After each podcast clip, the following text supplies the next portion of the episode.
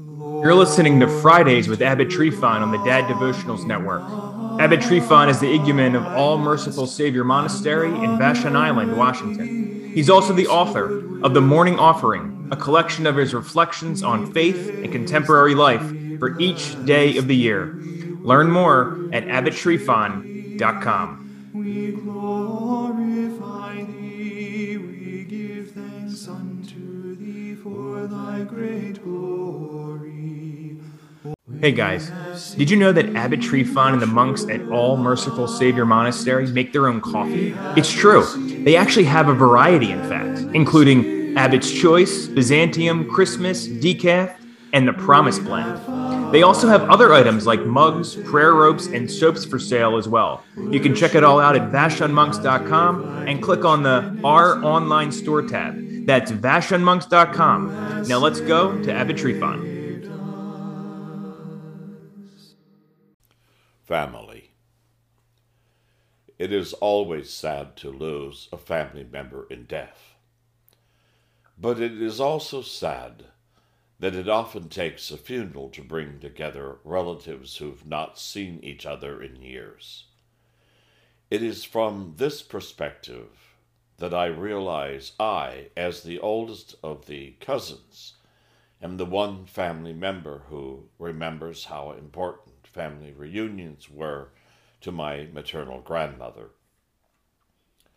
Grandma Haroldson, with whom I was very close, often recounted her late sisters, who were all gone by the time I was born, her parents, and other long lost relatives, as though they were simply across town.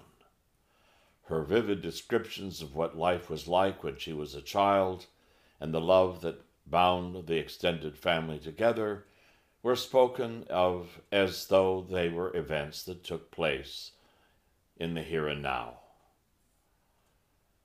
An early memory for me were those picnics in Spokane's Manito Park, where my grandmother would take all of her grandkids for a day of food and play. The large and exquisite Victorian park located in the heart of the South Hill neighborhood of Old Spokane, was a magical place where we kids could connect with long deceased relatives who had played in that very park. My great grandmother lived in a large Victorian mansion near the park, as did numerous other relatives. So my sojourns to this park wherever I find myself, whenever I find myself in Spokane, flood my mind with wonderful memories of a happy childhood. Family for me are more than blood connections, for much of whom I am today is all about the boy who grew up in a loving environment where faith and family intertwined.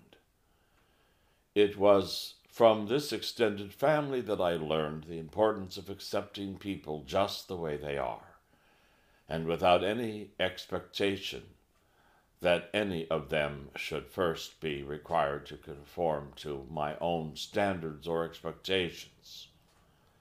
It was from this loving family that I grew to accept myself as a worthy person and learned how to love other people. I will forever be grateful to God for having blessed me with such an extended family, wherein I learned lessons that have stayed with me into old age. These lessons prepared me to be a monk and a priest who is driven to reach out with love to everyone I meet and ultimately become a Christian who desires that all come to the knowledge of the truth and be saved. You've been listening to Fridays with Abbot Tryphon on the Dad Devotionals Network. To hear more from the Abbot, head over to daddevotionals.com slash Abbot Tryphon and follow his blog at abbottryphon.com. You can also connect with him at facebook.com slash Abbot Tryphon. Until next time, God bless.